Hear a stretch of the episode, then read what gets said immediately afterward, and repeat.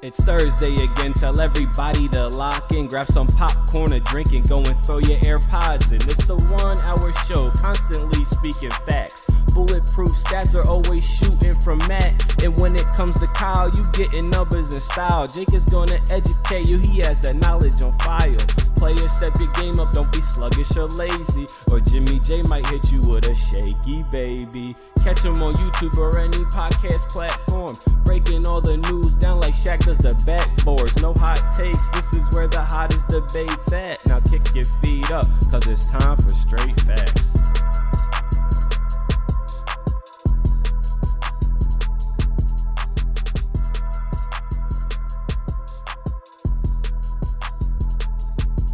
What's going on, y'all? Welcome back to Straight Facts, a sports show that educates and entertains, brought to you by the Up On Game Presents Networks. The full squad from the home offices. That's okay, though. I'm James Jackson. That's Jake Galley, Kyle Sirik, and Stat Matt Robinson. If, you wait till you guys hear what Stat Matt sounds like. It sounds like he's talking with like, like just just no airspace going through his nose at all. Stat Matt, give, give the listeners at home just a little sound check, real quick. What's going on? Uh, it's been it's it's it is what it is. There was a time last year I've like my allergies were so bad I couldn't speak for like a week. So yeah, and we we had a nice nothing. little we had a nice little allergies talk right before we came yeah. on here. Um, because Kyle is still more evolved than the rest of us all heads over here. Allergies haven't hit him yet, but Jake and I we haven't had allergies put what our whole lives and now the last couple of years they've been I call them doing the Ali shuffle. Like these allergies are really taking me to the center of the ring, like sporadically random days, and, and have at it. Jake, you said you're the same way. I am the same way. It, it's like I mistook, mistook it for a sickness. I was like coughing at night, and then I'm like, it's probably post nasal drip. I can't really breathe out of my nose much. You know, I'm thinking that I'm just congested. Uh, mm-hmm. So it's either I had COVID or I just have allergies, and I think it's the allergies because uh, no fever. So yeah, but I'm doing well. I'm in high spirits. There you go. And Kyle's just sitting back there. Can't relate. I got, I got nothing to add. I got no allergies. Mm-hmm. I guess I'm the just storm, blessed. The storm is coming. The circle is closing, and the storm is coming. At some maybe at some point, at some point, it's gonna hit you. It's gonna hit you. But let's get on to sports. What we do best because we got to talk about the NBA playoffs um, that are in full swing. The conference finals are here. We've already had one game from the Eastern Conference Conference Finals today on Wednesday. and we await game one of the Western Conference Finals. Puts us in a, in a weird spot as we record, so we'll keep it broad and try to hit these conference finals as a whole. Um, just in a broad spectrum. But for the first one, we're going to start in the Western Conference with the Mavs and the Warriors. And I want to frame this whole conversation after we get into the weeds of it. For this is I think it's going to be how do the Mavs win this series because the Mavs are continuing to be the underdog. They're, they're, they were the underdog last series, and I don't think everyone's kind of picking the Warriors here, but they have a very good shot and a very good team. So, like, how how do the Mavericks get this done and you know basically upset Steph Curry and the Warriors, who right now are starting to remind themselves how lethal they are in the playoffs? Uh, and here's the only thing that gives me pause before saying what I'm about to say is the fact that it is the playoffs and things change drastically once we get there. Mm-hmm. Dallas is going to whoop Golden State. Dallas is going to whoop Golden State. I, Crazy. I, it is insane for me to think. But when I start to dig a little deeper into those games, uh, we always talk about, you know, watching the games. I didn't go back and watch them, but I did dig through all the box scores. And if that's good enough for the MVP, it has to be good enough for this discussion. and Dallas took three out of four games uh, with uh, this year against Golden State with Luka having a 40% usage rate. Half of those games were with the old uh, lineup, half of them are with the new lineup, like with mm. and hmm. without KP. So, point being, like, if you can be beaten by Luka just going supernova, like if you do have uh, uh, a weakness for that, which they foul a lot, especially against Dallas, they click up in the personal fouls and free throw attempts against then Luka can kind of just single like what we talked about last time. Oh, Luka can't. I was saying I was literally sitting sitting here looking into the camera saying, "Oh, Luka can't beat anyone shooting forty percent or uh, forty uh, percent usage." Apparently, he might be able to. Uh, hmm. I, I don't know. I just get the I just get the feeling it's Dallas here.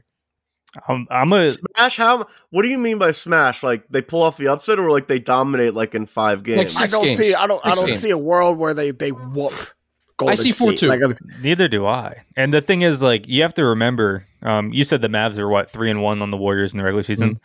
You have to remember the we didn't really see a full strength Warriors until mm-hmm. round one of the NBA mm-hmm. playoffs. Um, sure.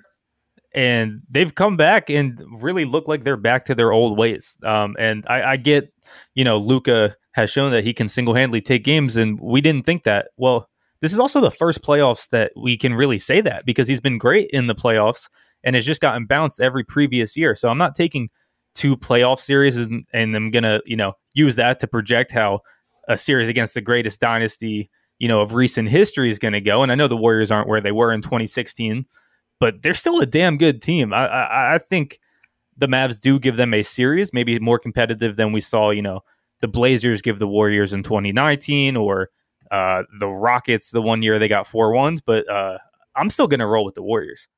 Yeah, Here's a stat I, I just found 39 of the last 40 NBA champions won 40 of their last 60 regular season games. The only team left that disqualifies is the Warriors because the Warriors did not win 40 of their last 60 regular season games. So that fits uh, Jake's narrative right there.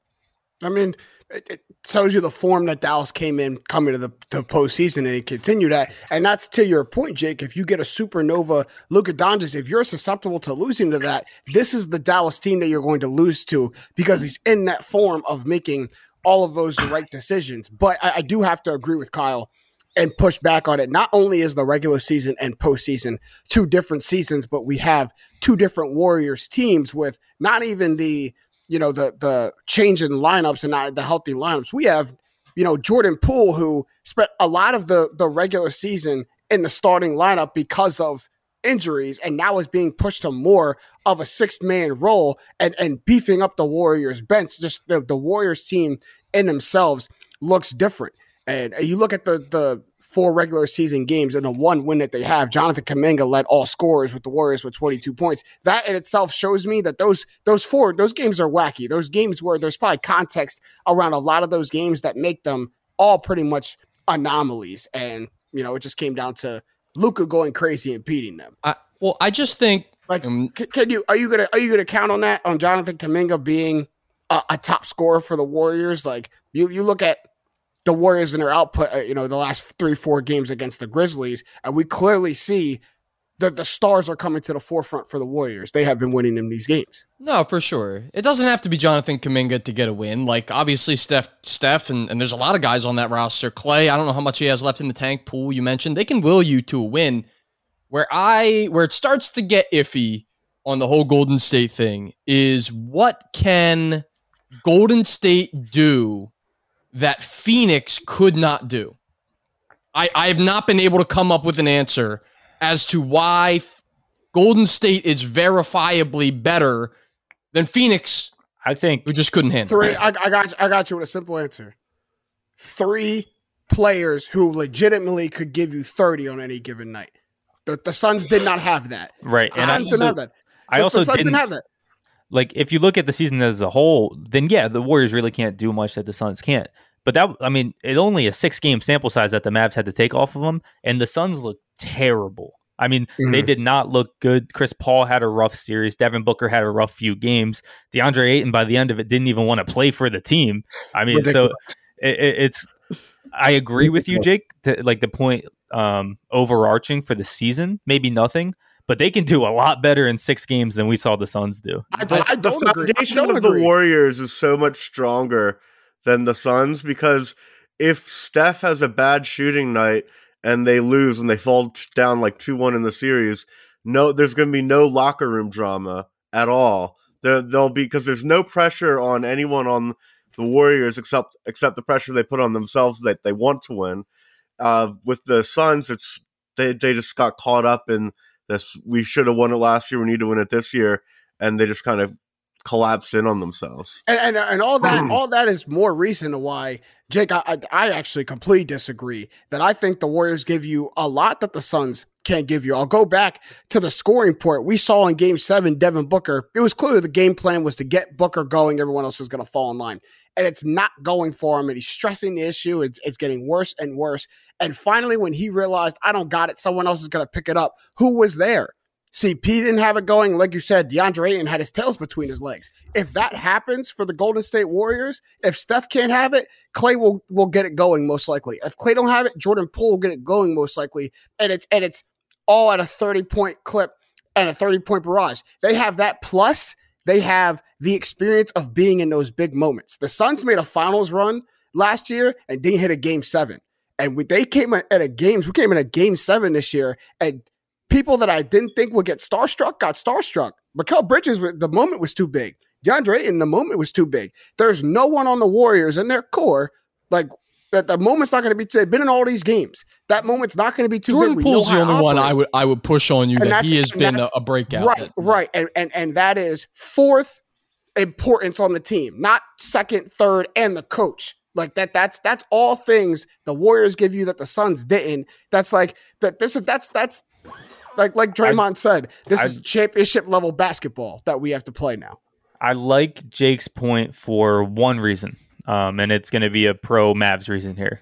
Um, one side of the ball in the NBA we know can get inconsistent. That's the offensive side of the ball, but the defensive side of the ball, you don't just completely lose that. Even when you're playing bad mm-hmm. on offense, you don't yeah. just completely lose that. And the Suns, as we know, were one of the best defensive teams in the league all season, and still at moments looked really good in the Dallas season on the, or in the series on the defensive side of the ball. Now, to the Mavs point, and uh, to the point that I'm going to make is that the Warriors, we know, re- probably don't have the same defense as the Suns. The Mavs, it didn't matter the Mavs came out and like Luka did show like, oh, we're going to keep scoring and we can score this many points to keep up offensively with any team in the league. And I'm not saying that the Warriors are a bad defense, but the fact that they showed this against the Suns, even if the, even though they had a bad series, I mean, I, I think the Mavs scoring output here could be surprising to people and really was surprising in the Phoenix series and make this a really competitive series. This might surprise you then. Uh, I know I didn't put you to me. Golden State Warriors first in defensive rating this year Followed even more surprisingly, sixth in the NBA is Dallas. So like we come into this thinking like, oh, we're gonna have a shootout. Dallas' defense be- is real too. Yeah. Right. Yeah, for real. Um, I and going back to my so I, I, will say like this is going to be i think if this is a slower so both of those stats indicate that this might be a slower paced series than we expect if that is the case usually you try and tend to lean towards the more tenured team which would be the Warriors. I, am as we start to go through it. I will say I started out like really hot on Dallas. You guys have hot. brought me down a little bit. I just hot. I the the only way like the war. No, I won't say the only way. A lot of things can happen, but like really, the Warriors' hope is Draymond's going to have to be able to make Luka's life hell. Uh, if he is able to do that, then that then yeah, they're probably going to look like the Warriors in the playoffs and, and really be able to overcome whatever's thrown at them. If that's not the case, and they're calling fouls or they're able to get their switches and get the looks that they want and Luke is really able to get going, then I think that you have to you have to go towards the Maverick side. I I mean, it does feel crazy. Like I said, before I even said any of it, it feels crazy to say. But if I'm picking a year out of the last however many that the Warriors have been good for them to lose, uh, you know, this might be the one. Well, again, the Warriors have won to be their last five playoff appearances. They made the finals. Right. so if you had to pick yeah, a year, this would have to be seventeen consecutive playoff series wins in the Western Conference. Crazy. It's an experienced man's game. I got a team who's the most experienced at doing it. I got a team who's doing it for the first time. I'm always going to lean the more experienced team, led by champions and and a, a two-time MVP and a two-time Defensive Player of the Year. I'm gonna, I'm gonna pick that team. And and I know he gets a lot of crap, but he's a real like actually important player on the team. All star starter Andrew Wiggins. Wiggins Forgot is an important. There. Just say Andrew Wiggins. I keep forgetting. I keep forgetting. Don't put the All Star starter. It burns when you say it. does burn because because yeah. Andrew Wiggins like he's a guy. If you need him to get 17 points, he can get you 17 points. If you need him to get you 25, he'll get you 17 points. But the good news, the good news for the Warriors is that they only need him to get 17 points. They, they, just need him to be there, get the 15 to 19 point game. Uh, to build around just like a guy they can go he's, to if the shot clock's running down. You can just force up a contested mid range shot, and sometimes it'll go in. He's also playing amazing in these playoffs for him. Forty nine percent from the field. Andrew Wiggins is so that it's yeah Great. We got to put him on the 17 point counter. Once he hits it, it's like, will they win or not? I want to start tracking it. That's funny you say that. That's funny. But yeah, we talk about just how experienced the Warriors is doing is as a head coach. Steve Kerr is undefeated in Western Conference playoff series. He's 17 and 0, which is nuts. Um, like Kyle said, 5 and 0 in the conference finals um, with a record of 20 and 7 uh, uh, in this round. So they're, they're like they just they're, they're starting to remember like hey when, when we get into the playoffs we usually just take this thing all the way and they're yeah they're starting to do that again, which is nice. Before we move on um, to the other conference, uh, I, I want to address something that I, you know, it's been brought up. It's been a good debate, and I want to have the debate. And Luka, this this playoff run that Luka Doncic is making right now, it's been likened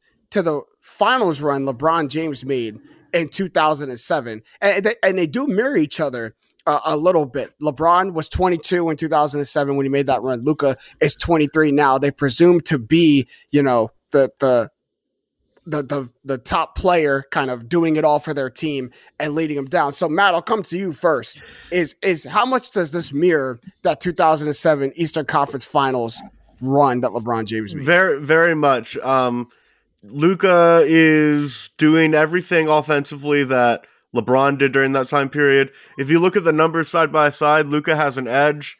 Um, it's uh, Luka in his playoff career is averaging 32.7, 9.3, 8.3 on 58.4% true shooting. LeBron's first uh, 28 career playoff games, so that's through the 2007 conference finals.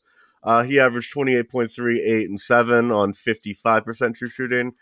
And uh, the, to be fair to LeBron, back then the NBA was less efficient than it is today and lower scoring.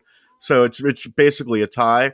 Uh, hmm. LeBron has the edge defensively, but it's it's as close as you're going to get to a replication of that time that we'll see probably for the rest of our lives because it's the same roughly the same age the same breakout and it's also the same kind of situation in the conference where there's no like great team in the conference, and the great team in the conference is kind of an aging version of a former champion. With LeBron, it was the the Pistons who uh, won a title, made back to back finals, made a bunch of conference finals, and with uh, the Mavericks, it's the Warriors.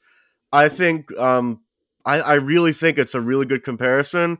Uh, I think I think there's no reason the only reason he I I'm picking him not to go to the finals like LeBron did is because I rate this Warriors team higher than I rated rate the 07 Pistons. But I think it's a tough seven game series.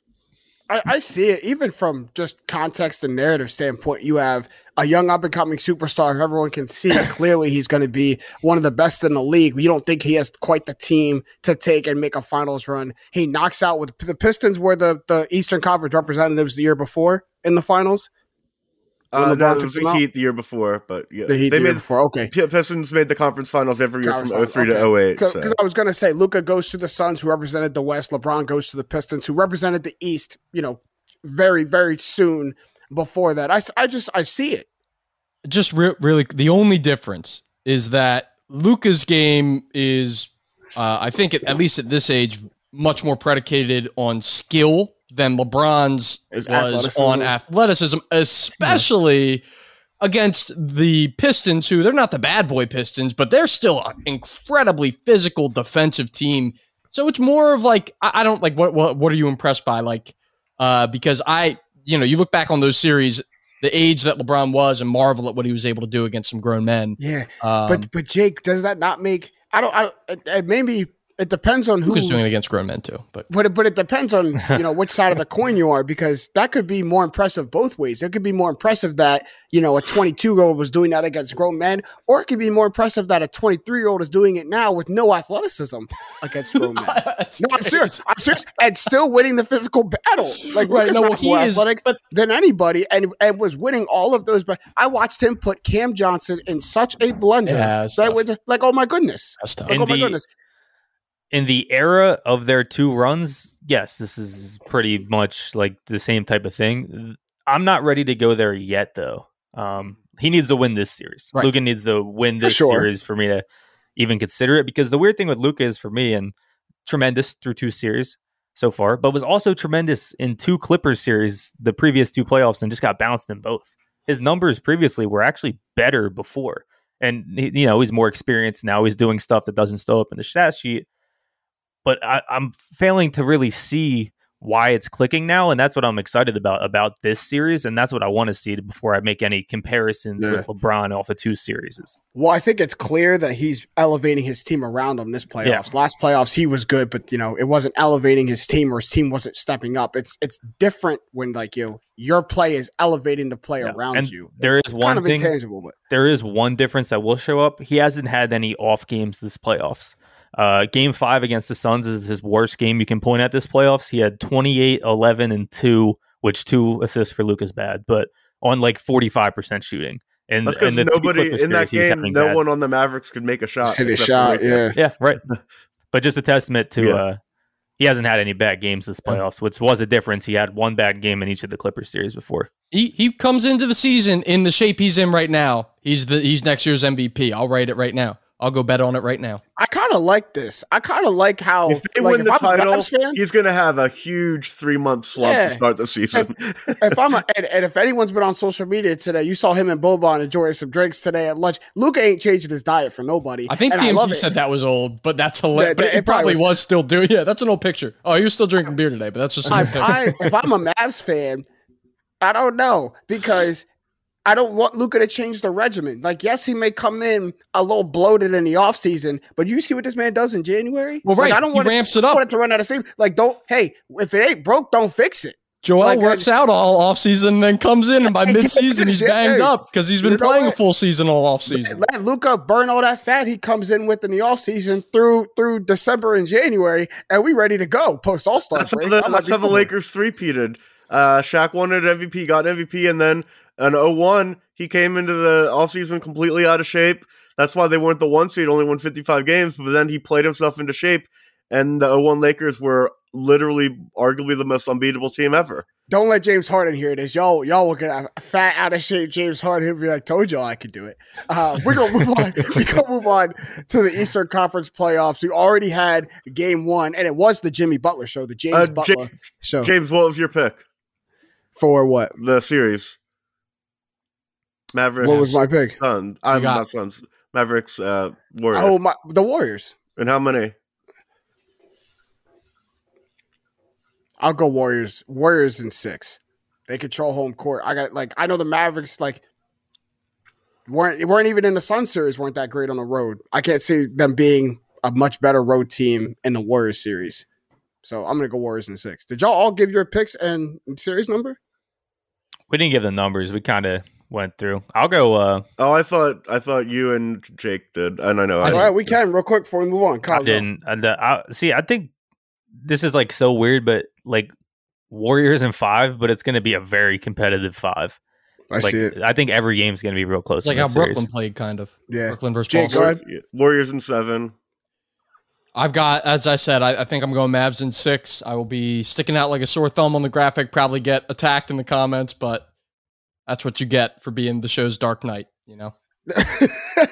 there you go. You, a, you do the stuff that doesn't show up in the stat sheet, Jake. That's you for, for our podcast. Now we're going to move on to the Eastern Conference playoffs. We already had game one of that Eastern Conference finals. It was the Jimmy Butler show, the James Butler show, if you're Brett Brown, uh, because he went absolutely Super Saiyan and at the old school 40, 41 points, no threes, which to me is Crazy. just a masterpiece of a performance, but it was it was a tale of two halves, really. Boston led pretty much all the first half. Jayson Tatum went crazy in the first two quarters, but Miami completed a 20 to 2 run in the third, I believe dropped 39 points in the third quarter or something crazy like that and, and went on to win. So different scope than I had for the Western Conference Finals. The Eastern Conference Finals is is does this trend continue?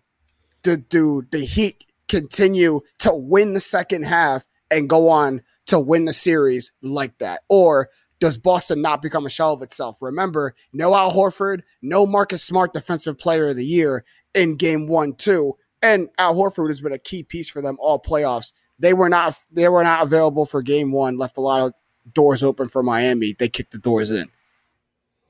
Yeah, I mean, you nailed it on the head right there. You can't take away much from game one because you have no Hal Horford, no Marcus Smart. Now you can take away the fact that you know the Heat are going to play these guys tough. Um, a lot of people penciling in last series Celtics Bucks uh, or last round's Celtics Bucks series as the real Eastern Conference Finals. Well, you know what a lot of people did in the NFL playoffs this year? They penciled in the Kansas City Chiefs and the Buffalo Bills in the second round as the real uh, AFC championship. And who went to the Super Bowl? The Cincinnati Bengals did. So I think the Heat are going to play him tough. I'm, I'm not sure, you know, game strips are going to go like this. And you said rely on second half comebacks, but I'm sure that Jimmy Butler is going to freaking step up. Um, this is what he's been waiting for. Got a little taste of it two years ago in the bubble, didn't quite get it done, and now his team is the one seed, a better team. Uh, they haven't lost at home yet in these playoffs, seven and zero. Oh. Um, no series starts till you lose at home. Well, if you don't lose at home, then you, the series never started. Uh, so I, I, think the series will look different, obviously, when the Celtics get those guys back. Uh, but the Heat just might make a good series out of it behind Jimmy Butler. The the Heat saved their lives yesterday in the second half, and I think people are overreacting to it a little bit. As much as I'd love to say that the Heat are in the driver's seat and the Celtics missed their shot, I just don't believe it. I don't just, either. It's the the Heat had to win that game, and they still almost yeah. blew it. Because not only did they exactly. they went up by twenty, and then they the Celtics cut it down to nine, and then Butler made a bunch of really big shots in the fourth. And I'm gonna go really uh, hater here. Uh, Jimmy Butler, probably the most overrated playoff performer based on reputation I've ever heard. Absolutely wild for you to say. You were not lying. That's wild, crazy. Absolutely wild. That's pretty hater. That's crazy. That's, absolutely wild. Just, the the he only gets credit for his great. Pro- no, last night he was great. I was so happy watching him make all those shots. But this is a guy who had one of the worst playoff series I've ever seen from a quote unquote like superstar. Yeah, mm. like last year, he, he, got they got swept. He averaged like 14 points per game on 30 percent shooting, and that was, but that's the only time he's been that bad. Like, yeah. no, no, no, no, but like because the year because the year before that he no, went no, crazy. Yeah. he had a great he had a great run in 2020, and that's basically other than that, his playoff careers, eh, it's okay. Game seven against Toronto for the Sixers, he goes five of 14, 16 points. We've uncovered it. Like We've uncovered the genesis of this. He he he, he, yeah. he, blows a 2-0 lead to Boston uh, when he was in Chicago after winning games one and two at home. He blows a game six to Cleveland, only getting 20 points on really bad shooting. Like even games going back like six years now. Okay, game, I mean, no, Kyle, Kyle, let him go. Let him go. Six, I got, I got six it. of the NBA Finals two years ago, he has 12 points. Like that's not if you're supposed to be like the superstar and you get 12 points in a game six of the finals and your team loses, you're supposed to get heat for it. He never gets heat for his bad performances. He's in this incredible zone where where he's in like he's like because he's like the 14th best player in the NBA. If he plays poorly, it's okay, but if he plays great, he's all of a sudden oh he's top five, and like I my point is if Jimmy Butler, the Heat will win this series if Butler keeps playing like this, and I don't think he can based on his playoff history. Uh, Go ahead. I, haterish, haterish. I'm here to I'm here to flip it completely on its head. In terms of Miami Heat playoff performers, LeBron James, Dwyane Wade, and Jimmy Butler, and like Jimmy Butler for the last two to three seasons, these last two deep playoff runs has been the like one of the best players in the playoffs for for either conference. And you take a look at what he did in the 2020 um, finals. But you have a 40 point triple double in one of the games against the Lakers, a 30 point triple double in the in the Eastern Conference Finals, right against the Celtics. Um, goes through Giannis and the Bucks, and then now you come through this season and you have a guy who, when you got, talk about the very beginning of the season, how much I like the Miami Heat is because they got these role players to do other things to allow Jimmy Butler to blossom. And Jimmy Butler coming into the playoffs told the Heat, like, I'm going to put you guys on the offensive end on my back and pace you guys. And he's absolutely doing that. Did that in the Philadelphia series and did that game one in the Eastern Conference Finals tonight. So when you talk about him being one of the most overrated playoff performers, I don't understand it. Yes, bring up the 12 points in game six of the of the finals in the bubble. Is this after he was over the stanchion, couldn't breathe? Because yeah. he was doing everything, and that's and that's game six of that at the end against LeBron. Anthony Davis and company against the best defensive team in the NBA. Uh, uh, you're trying to hold if that Luka, to him Luka, after if, after putting the entire Miami Heat, the entire city of Miami, in a knapsack on his back and dragging him through the bubble. You gonna hold him for a game six Luka, and, and, ignore the 40 point triple double he had earlier in that series. Come on, Matt. If, Come on, Matt. If Luka, if Luka has 12 points in a game that they get eliminated against either this series or if they make the finals, he's going to get roasted. It? No, he won't. He will. No, he won't. He shouldn't. He, he shouldn't won't. because then and- because because then no one was watching the rest of the playoffs. Yeah, he is the sole reason. He is the sole reason the Mavericks are there. Yes, you would love to see him carry it out, but I'll never hold Jimmy Butler to that performance because he is the sole reason the Miami Heat were right. there. He, so I, he's I, the sole reason you're there. You can't hold them for running out of gas. You're sleeping on Bam Adebayo's contribution. I actually think. I actually think Jimmy's a little underrated as a playoff player. Agreed. I don't think he's overrated Agreed. at all. And I mean, yeah, like you can bring up early stuff. Well, yeah, he was on bad teams. He was on Last a Minnesota team that awful. wasn't one Just year where you lose year. to the defending champions. You look at the three years around it. One's the current year we're in the year before uh, the year before the last year uh, he made the finals which not to mention he doesn't even get credit for. I swear the heat get like you think about that year a bunch of nba fans think it's a fluke bubble year and the heat were the, I know, the, the bubble finals. counts. I'm not, I'm not one of those people. The bubble absolutely right. counts. I'm but it's gonna... also a reason why he's a super underrated playoff performer because a lot of nba fans are like either it doesn't count in that the heat were a fluke to be in the championship and those words have actually came out of my mouth as well but and then Here's, the year before that, he gonna... was the best player against in the Sixers, who fell apart in the second round against Toronto. He was the best player in that series. Here's so, the best player in the series. He also had a bad game seven. Right, and then you want to bring up. So you keep talking that. about. You keep talking about. Thank you, Kyle. You keep talking about the end of the series. You keep talking about when he's gassed because he's tired of doing everything. Right. You're not bringing up what he did to get to that game. The Sixers didn't lose because of Jimmy Butler. I mean, just no, no, they, no, no, they didn't lose because of Jimmy Butler. I'm just he's getting. I feel like maybe it's just because I'm bitter that we don't have him. I think that might be it. it. I think yeah. it could be it. I, I, no, I, I, I don't give you that pass. I, actually, I, I'm I'm rooting really hard for the Heat to beat to beat the Celtics, um, but it's just he's he when he's great, he's great. That sounds really simple, but he's not great. he's not that good of a player where he's consistently great. Okay, Matt, can well, you think of a time, just real quick, can you think of a time, and this is where it comes to me in terms of under, overrated, all kind of subjective. Has Jimmy Butler ever came out flat, looked like he didn't want to be there, looked like, oh, I'm not interested, looked like the Suns did, uh, looked like, you know, Ben Simmons, we've seen it from him. Like, I could literally go down a list of stars. You could pick out where like maybe they don't care hard in, in game seven. Maybe they don't care. Now, him in Minnesota, he had like nine points in the and he hated game. it. He hated his teammates. So yeah. we might have a reason for that. but I just think like you can't necessarily. I mean, it's the same thing we talked about Embiid versus Jokic, where like some things aren't going to show up in the points column, especially when you're an on-ball defender is one of your best traits. Uh, he he, I don't think maybe scoring comes and goes, but why Jimmy Butler is so hailed in the playoffs is because his consistency of effort is completely unwavering. He's going to be giving mm-hmm. you 100% from whistle to whistle every time. No, his attitude is like great, and that's why people love him. But to be honest, I don't think he's that much of a playoff. I, am not uh, sorry. I don't think he's that much of a better offensive playoff player than Khris Middleton. But he's having the second best offensive playoffs of any player left right now outside of Luka. Getting to the line 18 Maybe, times. but Khris, Khris Middleton is in a much more convenient spot than Jimmy Butler. I don't want to launch. yeah, I don't want to launch a Khris Middleton versus Jimmy Butler debate. But if you make Khris Middleton the number one option on the Miami Heat, like, like what, what are we what are, what are we doing? Yeah. What are we doing? Jimmy Butler, Jimmy Butler's not like the number one option, like a normal number one option. He's averaging he's, thirty he's in the playoffs. Matt, Matt, Matt, Matt, thirty in the, the playoffs. Post. Matt, keep the goalpost in one spot, please. Keep it in one spot for me because because because you're moving it all over the place. Here's LeBron James, Dwyane Wade, Jimmy Butler, and I'll say one more thing because we do got to move on for the sake of time. You said Jimmy Butler is about the 14th, 15th. We'll call him middle of the pack star in the NBA. Do you expect a middle of the pack star to be giving you 35 to 40 points per game in the playoffs? No. So so when he does, yes, we're gonna be we're gonna give him admiration for it.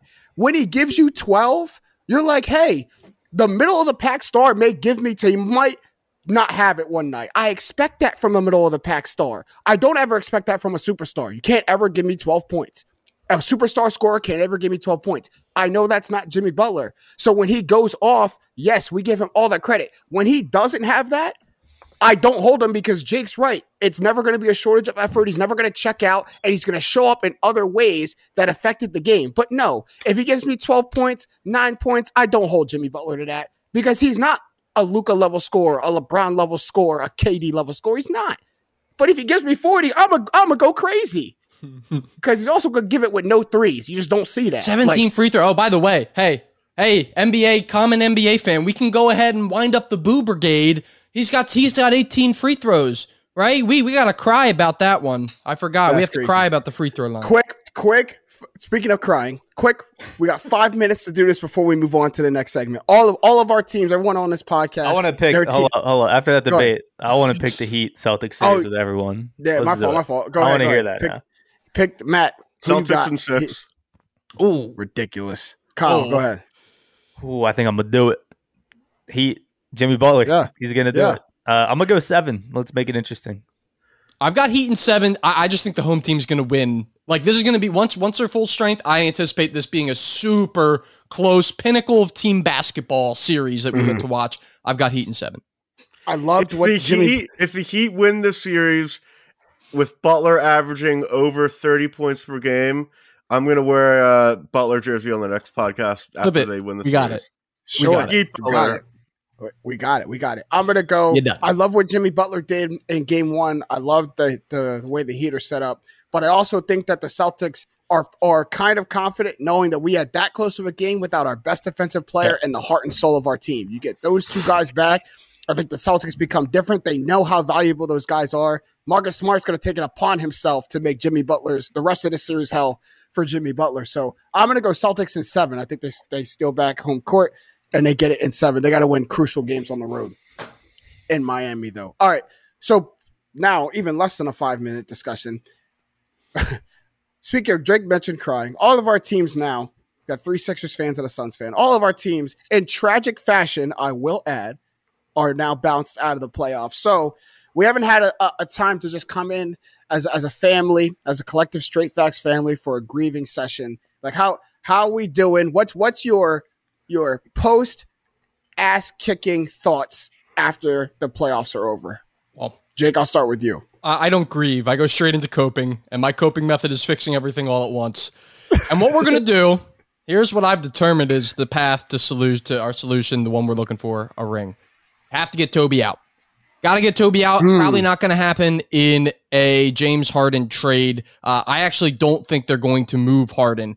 I think the likeliest scenario, what we've heard, what I pieced together from reporting, is maybe Harden takes a, a little less than the max. You get Toby out of there, and suddenly you have another max slot created. Uh, now here's here's the hurt piece that I don't think Sixers fans want to come to terms with.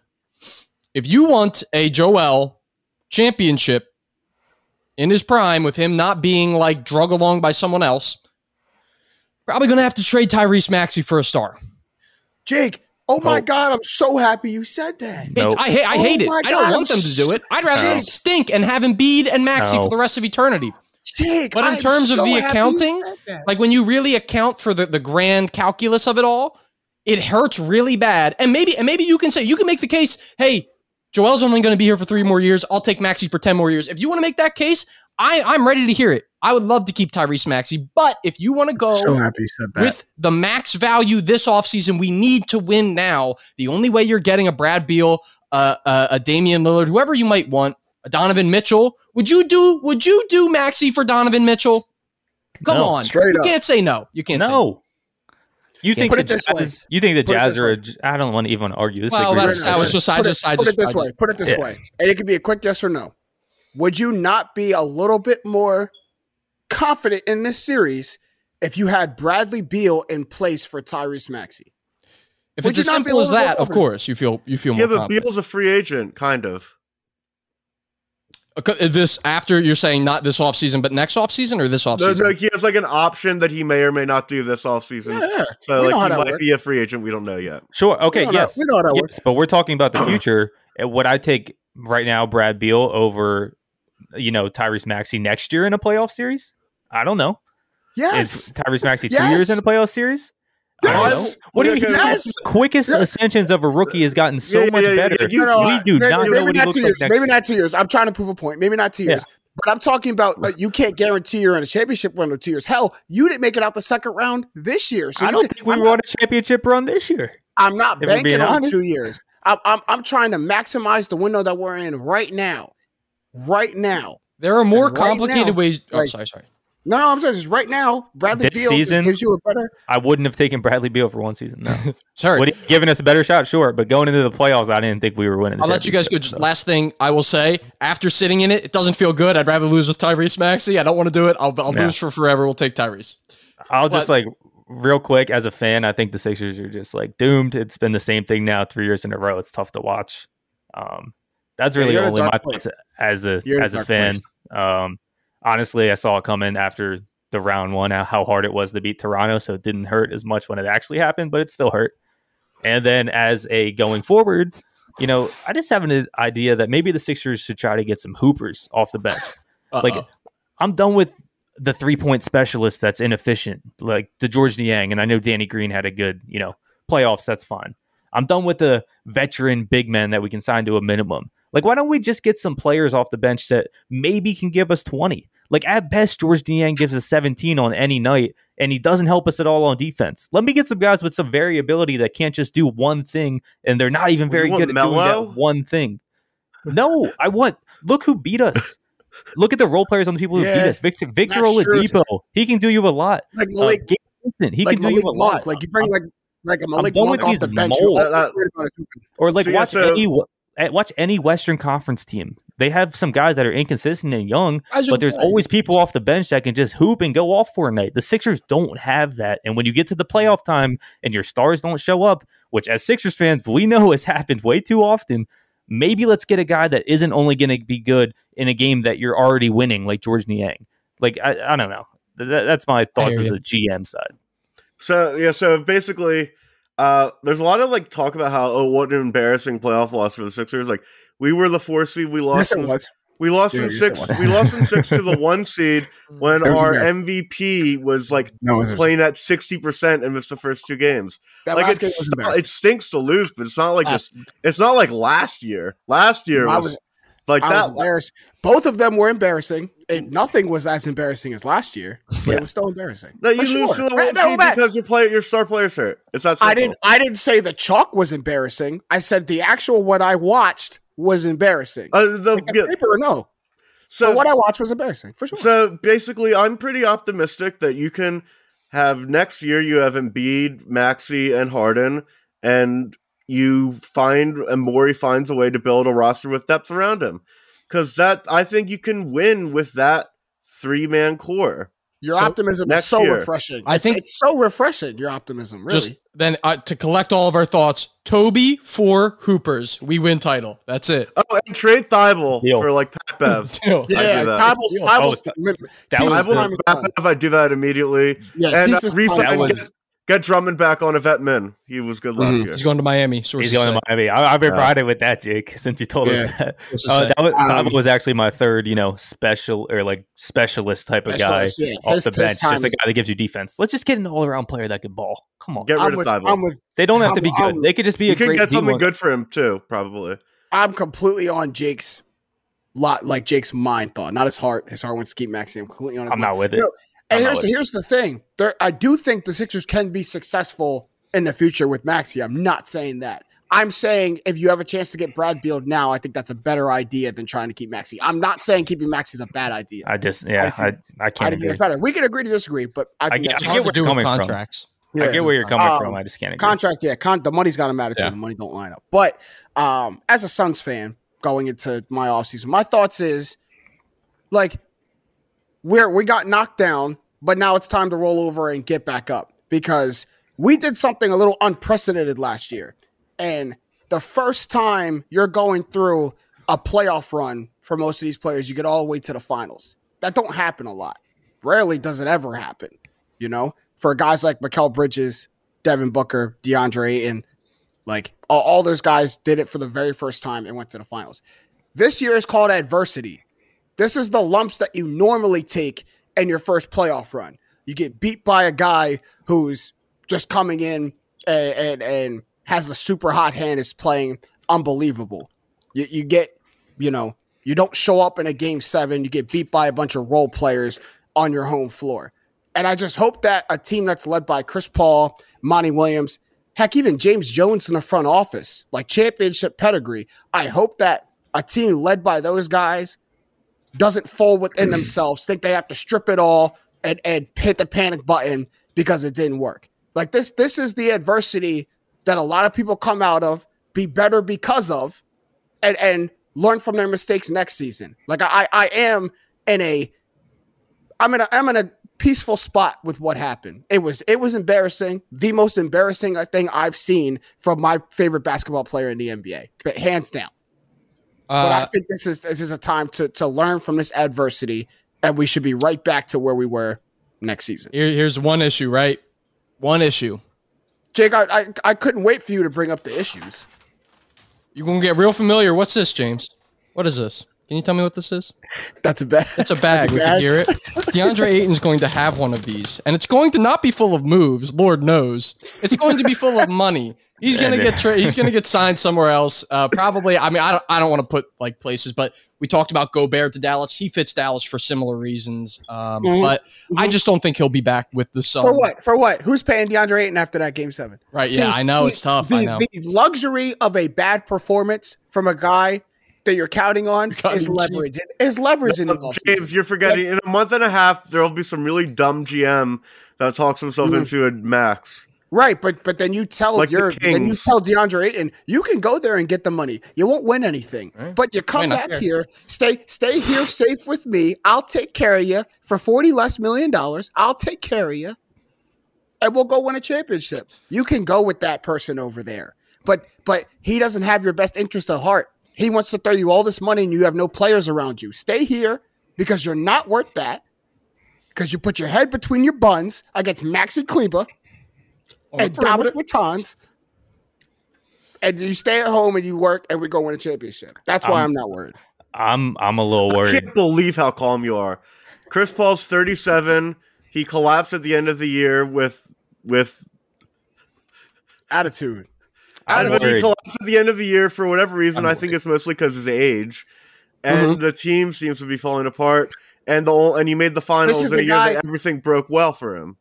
This is this the guy who was optimistic about the Sixers just now, right? Is surprised I'm optimistic. Yeah, surprised well, I'm calm. Joel Embiid's 28 with back issues. Like them, Jim Jones never going away. Everything. Jim Jones never going away. I'm worried. Like, this like, this Suns team reminds me of a lot of uh, you know one-off blips, and, and they had one mm-hmm. good year, and mm-hmm. they had a good regular season, get bounced in the second round, and mm-hmm. just recent history, we've seen a lot of these, um, and we've seen teams do it and actually win the championship. Uh, the Mavericks come to mind in eleven, the Toronto comes to mind.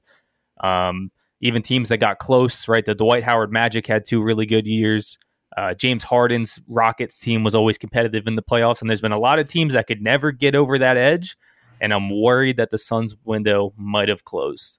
There, I'm worried. Is, I think I still think they're going to be a good team, but championship right. wise, I think you had your best two shots these last two years. I'm worried that might be the outcome when it's all said and done. And you'd be you'd be naive to not have that thought come yeah. across your brain at all. Obviously, that's come across my brain. But when you listen to how Chris Paul attacked it, how Monty Williams attacked it, like they said straight up, this was embarrassing. This was bad. This was the worst performance we could have possibly put on.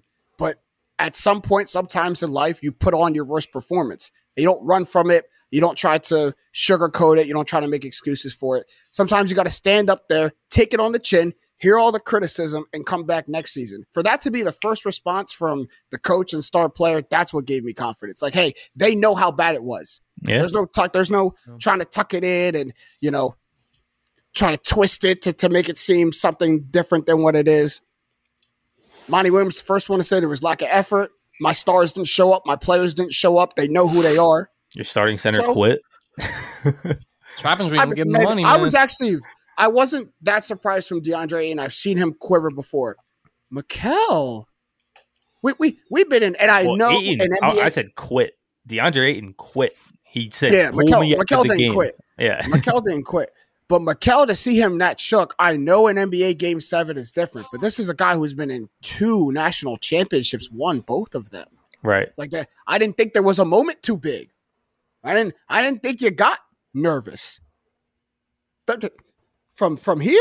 From mm-hmm. Nova? I didn't I didn't what's I didn't think there was pressure. So that was just very surprising for me to see from Mikal uh, Bridges. But that's why I am as a Suns fans. We'll see if I'm right. We'll see if I'm wrong.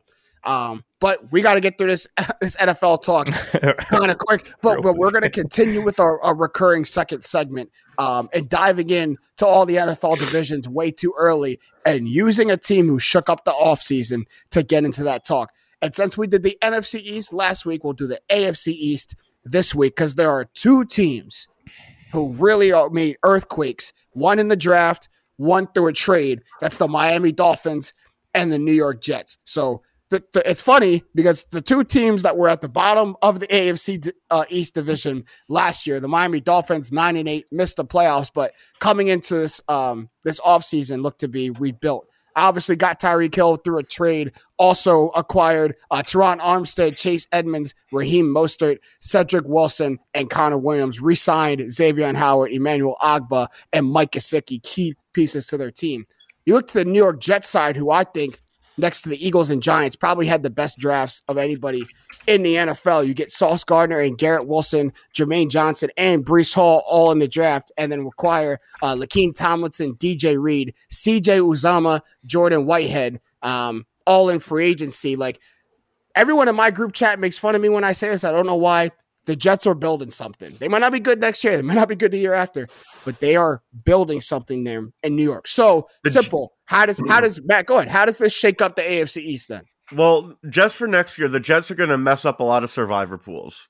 Yeah. They're gonna someone's gonna think the Jets are gonna go like six and eleven, but they'll have like a high profile upset. It was like an up and coming team. Uh, I do think I, I agree with you, James. Like they're building something, uh, mm-hmm. but it's not going to be there yet. Um, not supposed to be yet. Yeah, not supposed to be there yet. I agree. And I think we're going to learn the limitations of Tua Tagovailoa, Tagovailoa this year. Bingo. Because I think we're gonna we're gonna we're gonna get Tyreek Hill's dad make a YouTube video of all the times Tyreek's open and Tua couldn't get the ball to are, are, are, we missing something as as people who are outside of the NFL? Because I can clearly see that Tua can't throw the ball to that boy down there. So here's, are we missing something? Here's here's what I think we're missing uh, from a Dolphins perspective. They have to be bought in because they just fired the coach that gave them two of their better seasons in a couple mm-hmm. years. Here's why I say that they're not going to be worried. Uh, or also the, the draft capital they spent on Tua, why they're bought in. You don't have to throw the ball further than five yards on a slant to get a touchdown with Tyreek Hill or Jaylen Waddle, either of those, you could throw the ball five yards multiple times this year. It will happen. They'll take it to the house. Mm-hmm. Where it starts to get tricky is when uh, I, I think the defense will, defenses will start to play to that, and I think they'll start to blitz him. If he has mobility, like there's going to be a lot of openings downfield when teams start to dare him to throw it down there. So yeah, th- then you have to do like double moves and stuff, and that's where you'll see if he can actually do if he, it. If he can do it, yeah. and I don't. I look, look, look those videos are a little scary. If I'm a Dolphins fan, I'm not too happy that that's what the team's putting out is like the good. The team's putting out. That's the best thing they could put out. They picked yeah. the presumably that's the best possible. Uh, and, think, and, if I'm a Dolphins fan, not only am I worried, I'm insulted by the video. That Joan is clearly edited in the middle of the sky, and it's still you, you didn't want to pick a video where he overthrew him in the second half. You still he still caught that Joan like a pop fly. Like, why would you? Why would you choose that video? I'm not. Yeah, I'm not. I'm not gonna lie though, guys. Tua, if you just take his performance on the field, um, had a rough start to last season, but the Dolphins finished seven and one, and Tua did not look bad, and the team wasn't as good as it's going to be this year. Um, I, I, think they obviously shored up the offense, getting a guy like Tyreek Hill. Jaylen Waddle was one of the most impressive young rookie receivers last year. Very good. Gesicki's turning into a top 10 or top 10 tight end in the league. And I think underrated is adding a guy like Chase Edmonds to the backfield, who was very good. Him and Gaskin. I don't, I don't even care about the Mostert pickup yet because he literally can't stay on the field.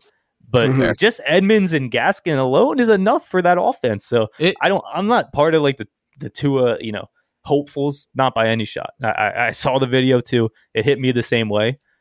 But I've seen him win games, and I saw a second or a really a over the year progression from him last year to be a competent starting quarterback. He's not going to be a top 10 starting quarterback, but if he can get to like a Derek Carr level, which is probably a little, you know, outside of the realm of possibilities for this year, but if he can just be a good quarterback, this team's going to succeed. And, and here's where it really comes in and why I'm very bullish on Miami. Think about in the NFL, teams with meh quarterbacks that win a ton. What is a team that comes to mind? the San Francisco 49ers, where their head That's coach has been engineering that offense around Jimmy G, a meh quarterback, for years. So if there is a team that's going to do it, if they can play solid defense, if they can hold on to the ball and hit those big strike plays, like why can't they win the division?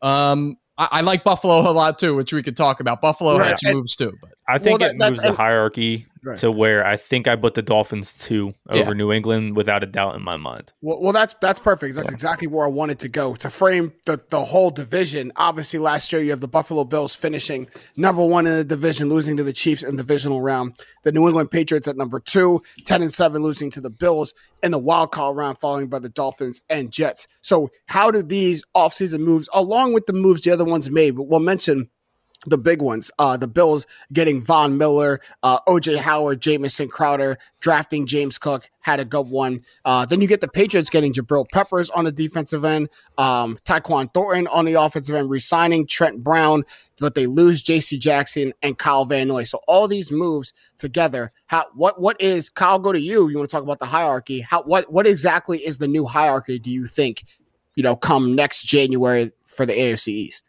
Yeah, it's tough. Um not to have the Bills at one. Um, even what we saw in the playoffs, I know they got bounced in that game, but how good did Josh Allen look on the biggest stage he's ever been on in his career? Mm-hmm. Um, it, it, still is. The Bills are going to win the Super Bowl. That's my early. Uh, that's, well, that's early. like that. Wait your turn. The Colin, Colin didn't get this point yet. Bills solidified one. Um, I, I, do have to move Miami up. I was never sold on that Patriots team last year. Uh, we saw it the second half of the season, and the postseason. It, it wasn't going to happen for that Patriots team. Um, and I, I, think Miami is a team who's hungry now. They've missed the playoffs by one game in each of the last two seasons. Um, I'm, I'm, not sure, you know, if stuff changes under a different head coach, but you got to have them at two, and then I'll go Pats and the Jets. But in terms of future, I might be more hype on the Jets' future than I am on the Patriots' future right now. Um, it's just not going to be this year for the Jets. Matt, now, now, now what you yeah. Uh, honestly, I just, I think Bills are my Super Bowl pick. Whatever. I think the most important thing that didn't happen in the AFC East is, I know, I know they that was great wide receiver draft, and it was a second round pick with Tyquan Thornton by the Patriots, but when you have a rookie quarterback who struggled down the stretch last year, he had a really good like first ten games, last seven games really struggled, and then he struggled in the playoffs. The fact that you're not doing everything to surround him with wide receiver talent is really criminal.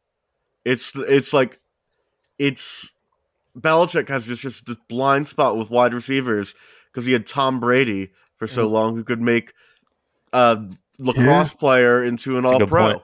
So mm. the well, the fact like it's it's I think Mac Jones is going to struggle next year, and I agree with Kyle that Miami's going to leapfrog um, New England in the division.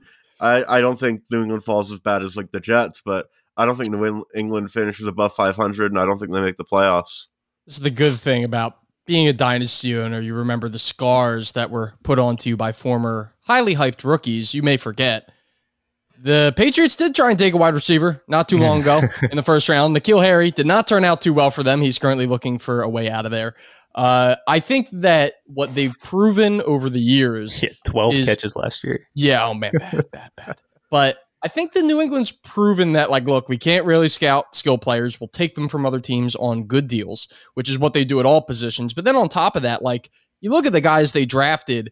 I think they draft guys. They don't really care about the the experts' opinions and the projections. They want a guy who they know he can do this thing he can do this for sure. He can do this, and if we put him in this position, he can be very good at it, and his holes won't be seen. That is literally how they have be, like built a sustaining dynasty around Tom Brady. Mm-hmm. So that gives me pause when I'm like, oh yeah, they're going to be the worst in the division. That that's like when you talk about they're building something.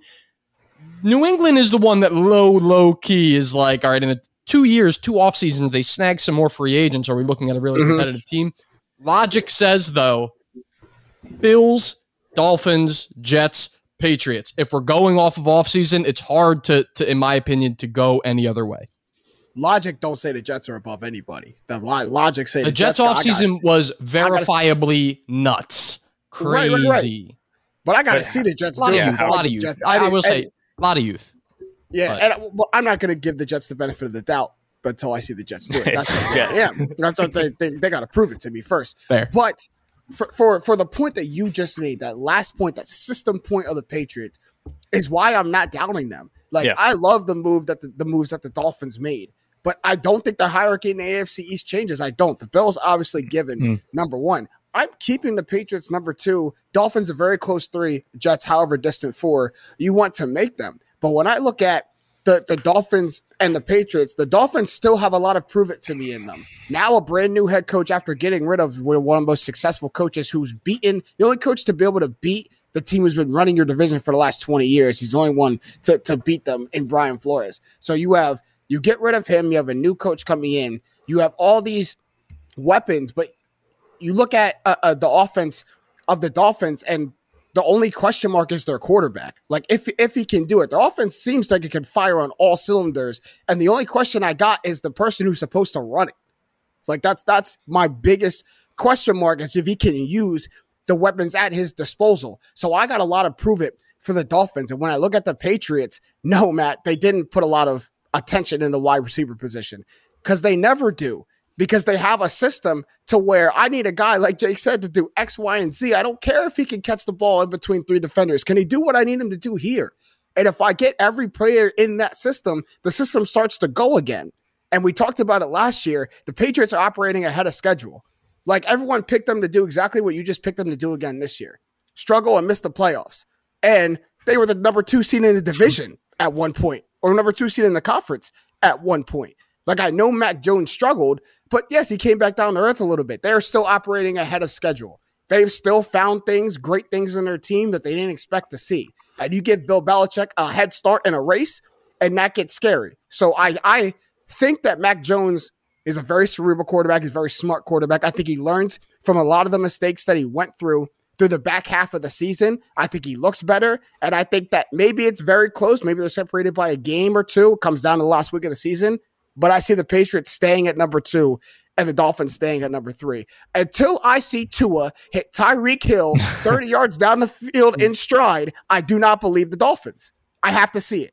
I, I really do. That's fair. fair enough. That's just that's my point. All right. We're gonna ride out with that. We're almost out of time for this episode of Straight Facts, but we can get some shots about the buzzer as we always do. Who's got a shot at the buzzer to ride out? I got a shout out Liverpool Football do Club. Champions League final is not this weekend; it's next weekend. Uh, last Sunday they won the FA Cup, so there's four major trophies. They've won two of them. Uh, this Sunday they have a shot to win the Premier League. They need a win and a Man City loss or draw. And what's really cool about this is that not only were they down 14 points two months ago, but the player that what they need, the team that Man City's playing is Aston Villa, and their manager is Steven Gerrard, who is a Liverpool legend who famously never won the Premier League.